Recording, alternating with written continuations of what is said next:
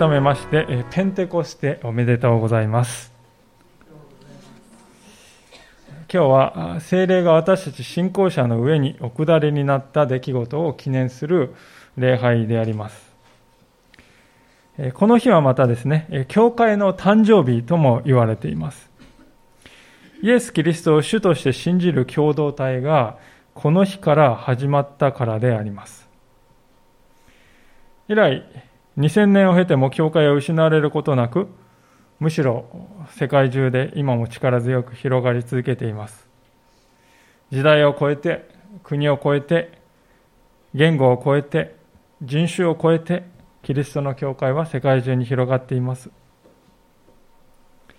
単なる同好会やサークル、あるいは仲良しクラブのような人間的なものであったならば、これほど長い期間にわたって続くということはありえなかったと思いますが、ところが教会は幾多の試練を経験しながらもそれをくぐり抜けて今も成長しています。これは背後に神様の働きがあったからとしか言いようがないでありましょう。聖霊なる神様が信仰者一人一人の心に働いて教会を導いてこられた。だから教会今でも世に残っているということですよね。で考えてみますと教会というところは実に不思議なところではないかと思うんです。ここはですね皆さん利害関係によって結ばれている場所ではないですよね。会社の組織であれば給料がもらえるので通うわけです。もらえなければ行かないわけですよね。趣味のサークルでありましたならば、興味がなくなったらば、やめるわけですね。町内会はご近所との付き合いや関係というものがあるので入ります。学校は勉強を教えてくれるので通います。ですから迷う、学ぶべきことがなくなれば卒業ということになります。つまり世の中の組織というものは多かれ少なかれ何らかのこの利害というものによって結ばれていると思うんです。しかし、教会はそうではないわけですね。教会の兄弟姉妹の間には利害関係はありません。上下関係もありません。差別もありません。私たちはただ、主なる神様を共に礼拝し、共に信仰者として成長していきたい。そういう思いを共有しているからこそ、教会に属するわけです。しかし、なぜこんなことが可能になるんでしょうか？それは、精霊が私たちの間にある隔ての壁というものを打ち破る力を信仰者に与えてくださったからではないでしょうか。今日の箇所でまさにその隔ての壁を打ち破るということが起こっております。いくつかここで不思議なことが起こるんですけれども、それらは皆この壁を打ち破るということの象徴なんですよね。では、精霊が打ち破ってくださったのは一体どのような壁であったのでしょうか。今日はそのことに注目しながらご一緒に教えた教えられていきたいと思っております。はじめに簡単に今日の箇所の状況を確認しておきたいと思うんです。時はいつかそれはイエス様がよみがえられたイースターのあの日から数えてちょうど7週が経った50日目のことであります。この日はユダヤでは五巡節ですね。50日目なんで五巡節と。そういう祭りが行われていた日でした。けれども、イエス様の弟子たちは祭りだからといって町に繰り出すんではなくて、皆で一つの家に集まって、心を合わせてお祈りをしていたわけです。なぜ、そうやってお祈りしていたかというと、イエス様がですね、えー、もうすぐ私はあなた方に約束の御霊を送ります。だから、あなた方はエルサレムにいて、祈って待っていなさいとね、そう命じておられたからです。でそれでここに120人もの人々がですね、現場に集まっていたと、一章の15節には書いてあるわけですね。で、彼らが祈っていた時にまさにイエス様が約束されたその時がやってきたわけであります。その場面を見たいと思うんですけれども、こういうことが起こったんですね。2章、2節から3節です。すると天から突然、激しい風が吹いてきたような響きが起こり、彼らが座っていた家全体に響き渡った。また、炎のような舌が分かれて現れ、一人一人の上にとどまった。とてもとても不思議な出来事です。しかし実はここで起こっていることには非常に深い意味があったわけです。どういうことかというと、まず天からの激しい風のような音がした。風が吹くような音がした。まあ、このことなんですけども、聖書の中ではですね、天というのは神様のおられる場所を表しております。また、風というのは神がそこにおられるということを象徴的に表しているわけです。ですからこれは神様がですね、天から降りてきてくださったということをですね、えー、象徴的に表しているわけです。神様は皆さん目に見えないお方ですよね。ですからこういうですね、出来事が起こらないと私たちわからないんですね。神様が天から降りてきてくださったっていうことがですね、わからないんですよ。見えないお方ですからね。そのために神様はわざわざこういう風と音を用いて、私が今降りていくっていうことをね、はっきり分かるように教えてくださったということなんですよね。で、次に注目したいのはこの炎と舌というものです。出エジプト記の最初の方に、神様がですね、モーセという預言者に現れる、燃えている芝の中から現れるという場面が、有名な場面がありますけれども、まさにそのようにこの火というものも、神様がそこにおられるということを表すシンボルとして聖書の中で用いられております。ご存知のように、皆様ご存知のように火というのはですね、物を焼く力がありますよね。焼いて灰にする。でまさにそのようにですね、この火、人の罪を焼いて清めて取り除くというそういう神様の力をですねこの火というものは象徴的に表しているわけですね。で最後に舌というものが現れてきますね。おそらくですねこれは長細い炎のだったのでそのように見えたんだろうと思うんですね。皆さん舌というのは一番大きな役割は何かというとそれは話すことですね。ですから、この舌が現れたっていうのはですね、言葉をですね、象徴的に表しているわけですよ。ですから、この場面がですね、全体としてですね、不思議なことが起こっているんですけども、全体としてね、何を語ろうとしているかということをまとめて言いますと、こういうことなんですね。それは、神様の霊が天から降りてきて、弟子たちにとどまり、彼らに神の言葉を授けたということです。言葉を授けた。それが目に見て見えて分かるように、この出来事を示してくださったわけです。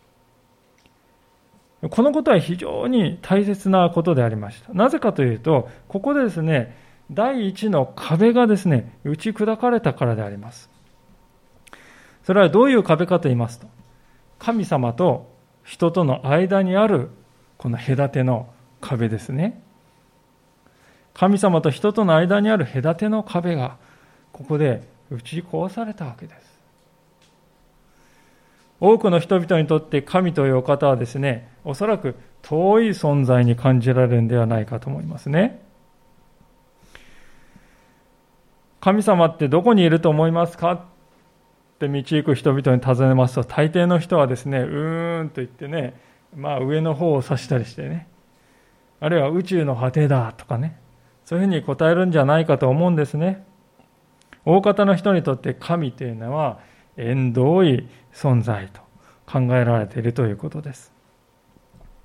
でこの感覚はですね、旧約聖書においても基本的には同じなんですね。イスラエルのこの一般の民はですね、神様に近づくということができなかったんです。ですから、代わりにですね、預言者とか祭司と呼ばれる人たちが、その近づけない民に代わって神様とやり取りをした。代理人としてやり取りした。ですから一般の人たちはその預言者とか祭司という人たちを通してしかですね、神様と交わることはできなかったんですね。ですから言ってみれば神様という方はいつもですね、越えられない壁の向こう側にいるお方だと、そういうふうに感じられてきたということなんですね。ところが、このペンテコステに起こったこの出来事ですね、そういう常識が砕け散ったということです。なんと、神様の方から直接私たちのところに降りてきてくださったんですよ。神様の方からね、旧約聖書を読んでいきますとね、神様という方は不用意に近づくとですね、死を招くとそこまで警告されていたようなお方ですね。にもかかわらずここではですね、神様が自らご自分から私たちのところに来てくださっているんですよ。これがどれだけね、画期的なことが起こっているかっていうことを理解するためにですね、ちょっと想像してみていただきたいんですよ。皆様のね、お家に、ある日、これからエリザベス女王とバイデン大統領と天皇陛下が一緒に3人で訪れますからなんていうですね、連絡がいきなりあったらですね、どうなるでしょうか。もうあまりにも驚いてですね、その日は何も手につかなくなるんではないでしょうか。お家を早く掃除しなくてはとかね、いろんなことを考え出しですね。まあそう思いながら、なんでうちなのか、なんで私なのか、そんなね、自分はそんな価値のある人間じゃないのに、まあそういうこといろいろ感じるんじゃないでしょうか。そしてですね、実際に、まあ、家庭の話ですけど、この3人が来てくれてですね、皆さんのお部屋に入ってくつろいで、あなたと笑顔でランチを食べてくれたらどうなるでしょうか。まあ当然ね、自撮りはしますよね。もう写真は絶対に撮らないといけない。そして当然サインも求めてですね、当然握手もお願いします。実は私あのことを聞いてみたかったんですけど、まあいろいろ質問してですね、まあ夢のような時間気持ちでその時間を過ごすことになると思います。でもちろんですね、生涯にわたってですよ、このことが起こったことをですね、覚えていて、えー、自分の人生における喜ばしい時間としてね、振り返るんじゃないかと思いますね。皆さん、地上で最高に高貴な人たちがですね、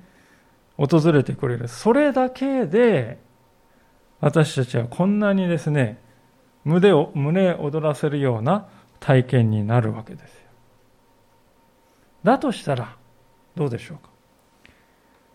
全宇宙の創造者である。そして支配者である。究極の栄光を身にまとう神様、その神様ご自身があなたの心を住みかとするためにあなたのあなたのところを訪れてくださったなら、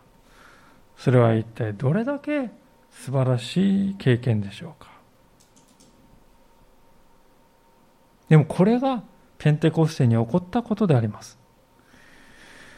神様の方が隔ての壁を押し破ってですね、私たちに近づいて、そして私たちの存在そのものをご自分の住まいとして選んでくれた。一時的に来たっていうんじゃないです。ちょっと、ちょっとお茶飲みに寄りました。そうではない。永遠にそうしてくださる。なぜそんなことが可能になったかというと、ズバリですね、イエス様のおかげなんですね。イエス様が十字架についてくださって、私たちのうちにある罪のすべてを背負って、あがなってくれた。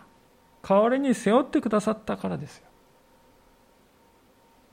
罪のあるままで私たちは決して神様に近づくことは許されなかったんです。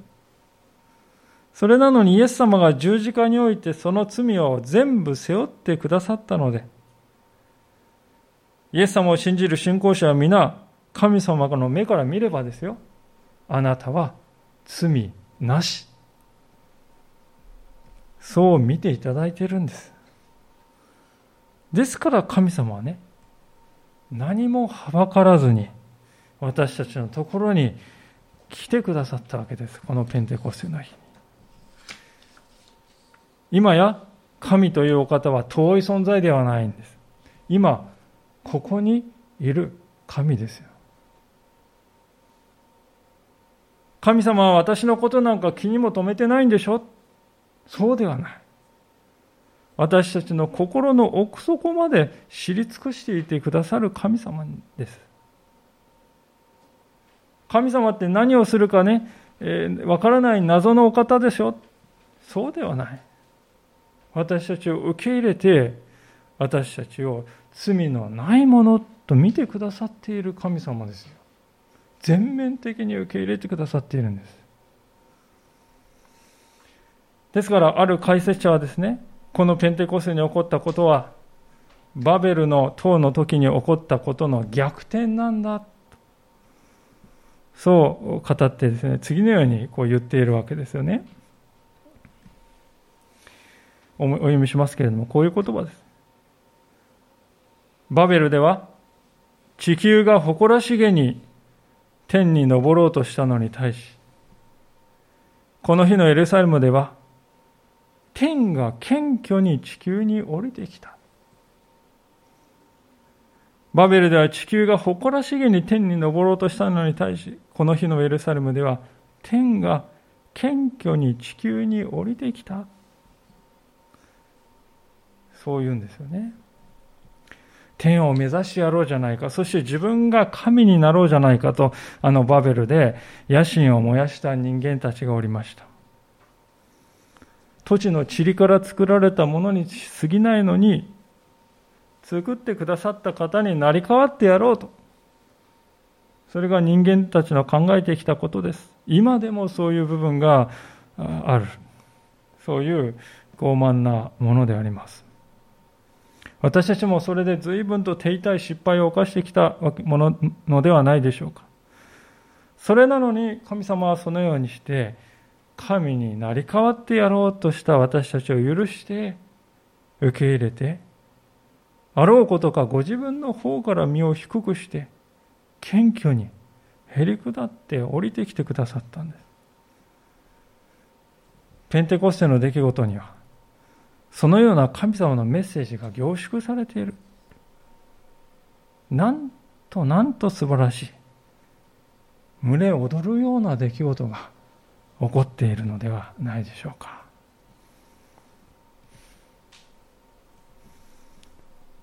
さあ、ここまでは神様と人との関係ですね。つまり、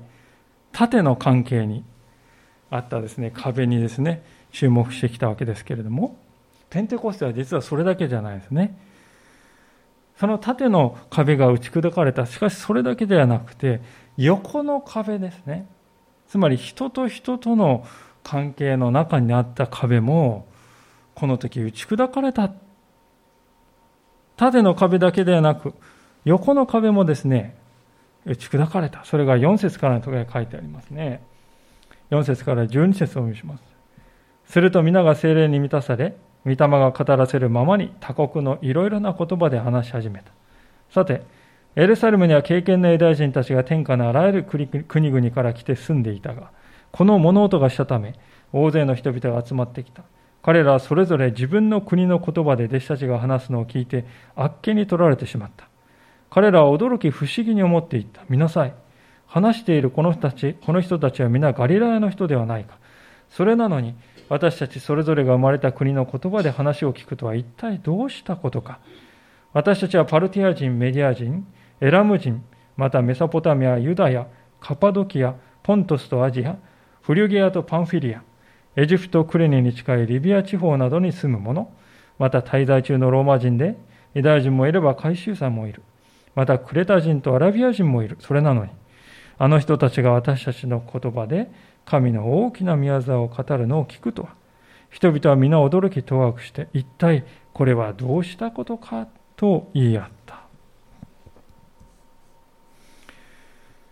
まあ今お読みした箇所には外国語を知らなかったはずの弟子たちがね、当時のまあこれほとんど全世界と言っていいようないろいろな国からね、エルサレムに集まっていた人々が、そのそれぞれの言葉を突然話し始めたんだっていうんですよね。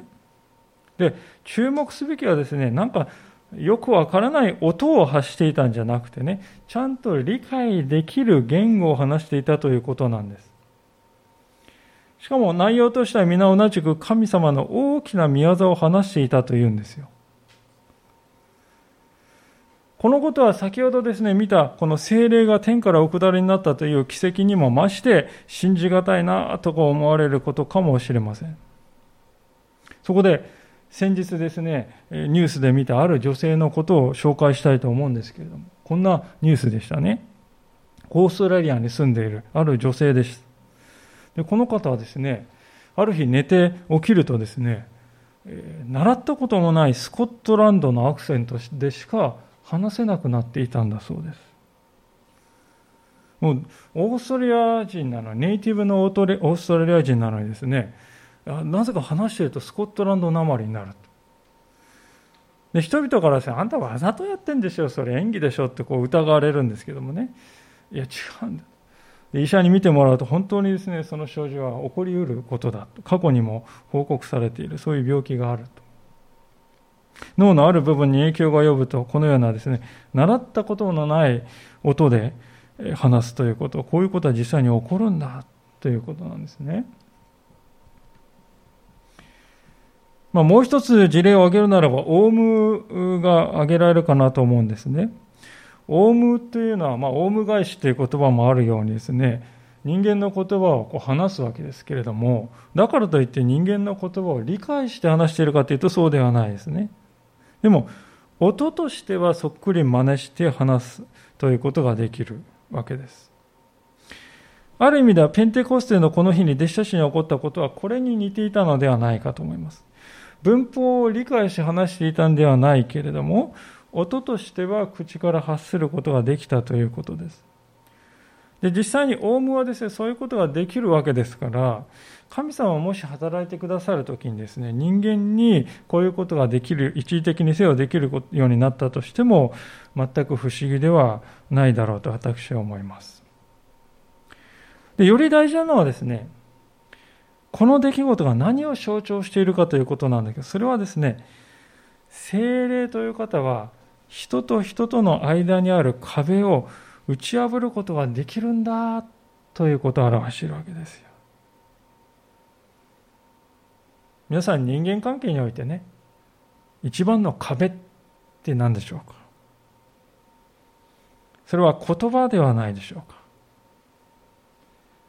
か？言葉が通じないということは信頼関係が成り立たないということです。先ほどバベルの塔のお話をしましたけれども、あの時に起こったもう一つの重要な問題、それがこの言葉が通じなくなったということでした。それまでは一つの言葉を話していた。それで野心を燃やして神になろうぜと考えた。ところが言葉が通じなくなった途端に彼らはバラバラに散っていった。それ以来今に至るまでこの言葉の違いというのは人間のコミュニケーションにおける最大の障害であり続けています。で、これはですね、何もこの英語と日本語というそういう言語の違いだけではないと思うんですね。どうでしょうか？多くの人間関係が心ない言葉であるとか、不用意な軽はずみな言葉であるとか、愛のない言い回しといったものによって壊れている現状があります。いや、これぐらい別に普通のことでしょうと思っていてもですね、聞いている側からするともう耐えられない。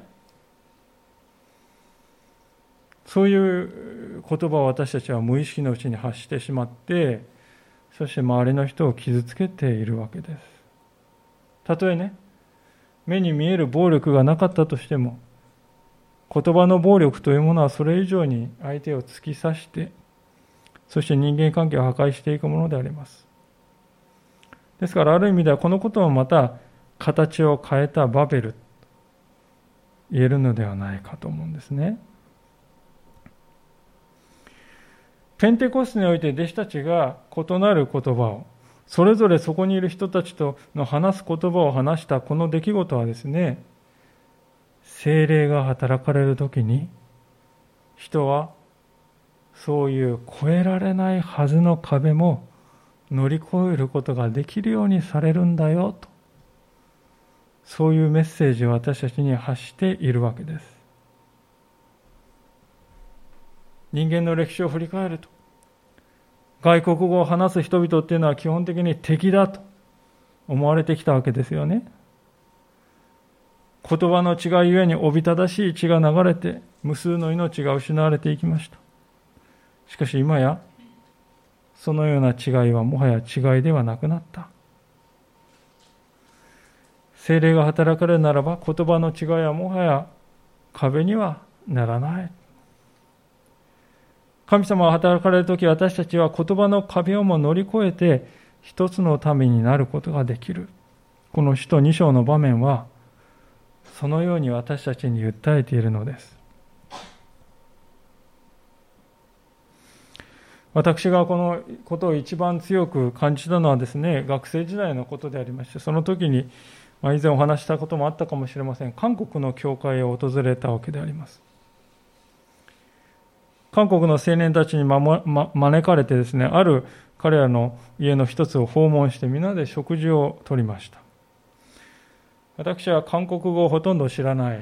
かったわけですよね。しかし日本語のできる学生がいて通訳をしてくれました。しかし彼がですね、帰る時間になって、えー、バイバイと言って帰る。すると今度は英語とかですね、身振り手振りとかですね、会話し合うわけであります。で、やがて寝る時間になりまして、するとその家に住んでいた青年はですね、私にですね、自分のベッドを貸してくれました。自分はあっちのソファーで寝るから大丈夫だと。これを使ってくれ。笑顔で言いました。まあそれはもう今から20年以上前の話でありますので、私はその時ですね、本当に戦争中に日本が韓国に対してしたことはもちろんよく承知しておりました。ですから彼らも心の中深いところを見るとわだかまりが残っているだろうなということは理解しておりました。しかし彼らは一言もそのことに触れようとはしませんでした。むしろ日本人の私を親身になって世話をしてくれました。そこには何の偽りも感じられませんでした。心からそうしたい、そうしようと思ってしているのだ、この人たちは。そのことが分かりました。私は彼らの愛に深く感動をしました。そして思ったんですね。イエス・キリストの福音が言葉の違いや民族の違いを現実に乗り越えて神の民を一つにするものなんだということを知ったのであります。でこの時以来ですね、この時以来なんですね、私の心にですね、自分の人生を神様のお働きのために、フルタイムでお捧げしたいという願いがですね、生まれたのはこの時からなんですよね。それから4年ほど経ちまして、私は現実に進学校に行くことになり、そして今、教会に仕える身となっております。ですから、言い方を変えるとですね、ある意味で今の私を作ったのは、あの韓国の教会の青年たち、言葉も通じないあの青年たちだとも言えるということです。皆さん、これが精霊のお力だということです。これが福音が持つ限りない力だということです。言葉が通じなくても、違う人種であっても、生い立ちや生きてきた世界が違っても、イエス・キリストがお使わしになった精霊が私たちの心を満たすときに、それは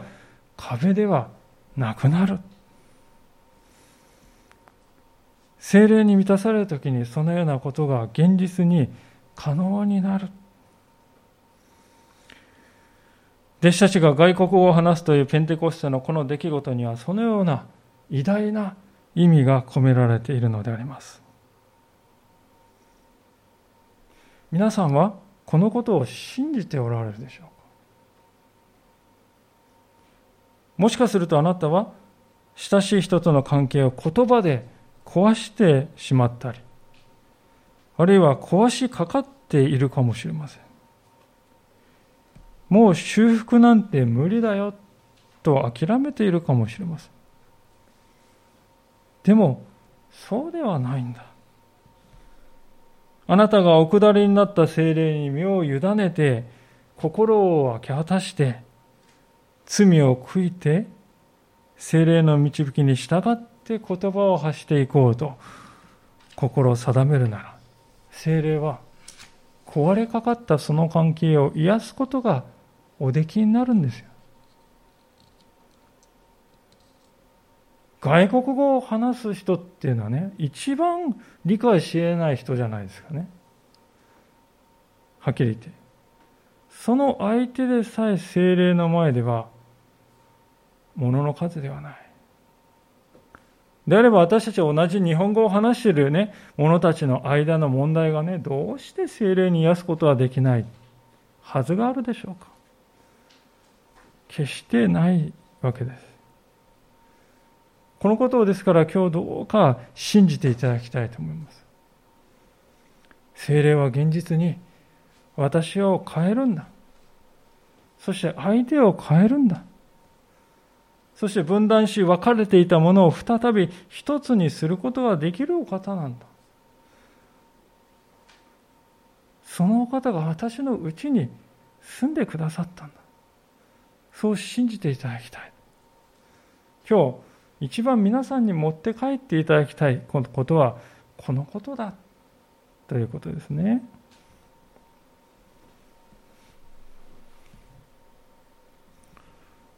さて最後にもう一つペンテコステの重要な意味を見つめつつ今日のお話を閉じていきたいと思うんです。こういう一連の出来事を驚き怪しんで集まってきたエルサレムの人々に対してペテロはこのように語りかけていくのであります。14節からのところを最後までお見せしますが、ペテロは11人と共に立って声を張り上げ、人々に語りかけた。ユダヤの皆さん、並びにエルサレムに住むすべての皆さん、あなた方にこのことを知っていただきたい。私の言葉に耳を傾けていただきたい。今は朝の9時ですから、この人たちはあなた方が思っているように酔っているのではありません。これは預言者ヨエルによって語られたことです。神は言われる。終わりの日に私はすべての人に私の霊を注ぐ。あなた方の息子や娘は予言し、青年は幻を見、老人は夢を見る。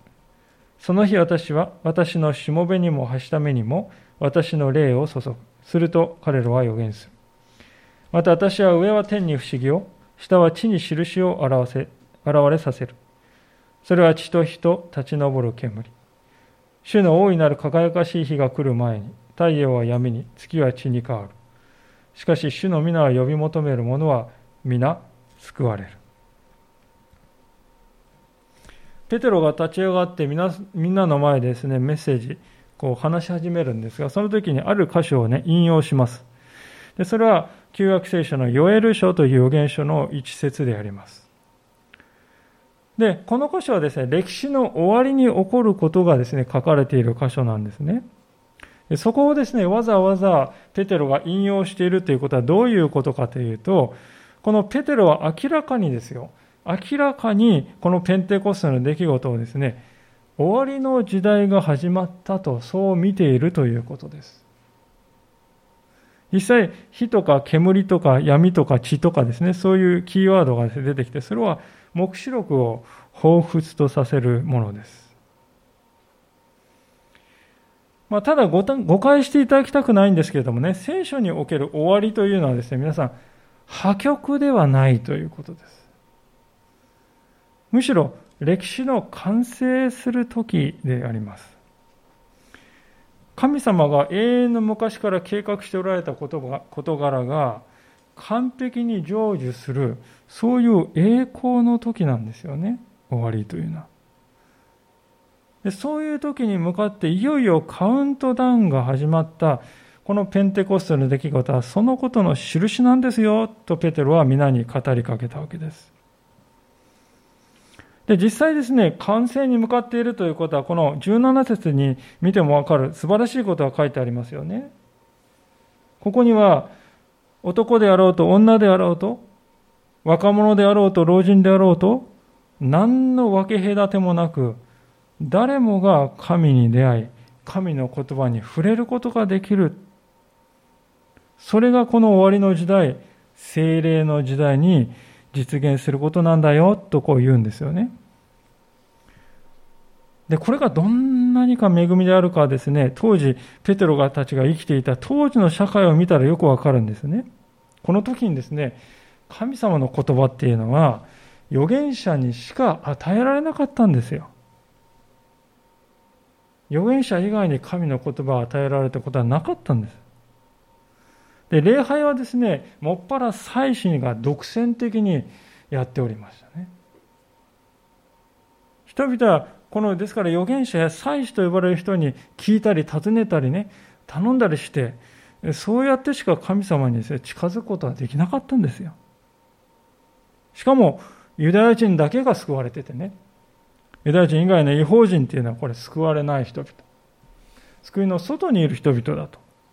排除されていた、そういう時代でありました。ところが、精霊がそんな彼ら一人一人に何の分け隔てもなく、平等に下ってくださる。それはもはや誰でも自由に神に近づくことができる恵みの時代がやってきた。その到来を告げる鐘だったんですね。このペンテコステというのは。ですから、21節にはこう書いてあるじゃないですか、皆さん。しかし、主の皆を呼び求める者は、皆救われる。皆救われる。主の皆を呼び求める者は。そうなんです。聖書を語っている救いってね、難しいこと言ってないですよ。たったこれだけですよ。主の皆を呼ぶ、神様と呼ぶ。私を救ってください。そう呼んで祈る。そして祈った言葉だけでなく実際に神様に立ち返る。そういう心に定めた人はどういう人であれ一人残らず皆救われるんだって聖書は語っております。これ以外に何にも必要ないですよ。精霊に心を委ね、神様を呼ぶ。それだけであなたは救われるんだよ。そういう時代があなたの前にね、今開かれたんだと。ペテロは人々に向かってそのように声を張り上げて語ったわけです。皆さん、これを恵みと言わずして何と言うでしょうか私たちの生きている社会はどうでしょうかいまだにですね、立派な人、まともに生きている人じゃないと救われない。そういう考え方はまかり通っているわけですよね。勝ち組、負け組とかね。失われた世代と。まあいろんな言葉をですね、使って人にレッテルを貼ったりしているわけであります。ですから、そういうですね、社会からつまはじきにされてですね、自分なんか救われるに値しないよと。そう思って苦しんでいる人がたくさんおられます。だからこと、だからこそ知っていただきたいんです。誠の福音は、そのような人にこそしから開かれているんだと。主の皆を呼び求めるなら、あなたも必ず救われます。今まであなたがどんな人間であったか、それは何の関係もありませんよ。重要なのは、これからですよ。これからあなたが神様に人生をお任せし、この神様と共に歩んでいこうとするなら、あなたはもう救われているんですよと。聖書は今日あなたにそのように語りかけております。そういう素晴らしい約束の世界のね、扉がこう、ガガガガッと音を立ててね、開いた日が、このペンテコステの日だったのであります。いかがでしょうか？2000年前のペンテコステにお下りになった精霊は、今の時代も変わることなく生きて働いておられるのです。そしてあなたに働いてくださって、そしてあなたが今直面している人生の様々な壁を取り除いてくださいます。神様が遠いな、神様との間にできていた壁がありますか？あるいはあの人との間に壁ができてしまったな。聖霊なる神様はそれらを打ち崩してくださいます。私たちにはできなかったこれらのことを聖霊ができるようにしてくださる。私たちに必要なのはただただこの方を信頼して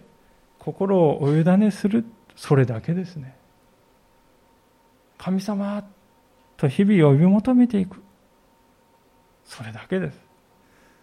その先にですねあらゆる壁が打ち壊された世界あらゆる傷が癒された世界が待っているということです。共に心合わせ聖霊なる神様にお祈りをお捧げしたいと思います。祈ります。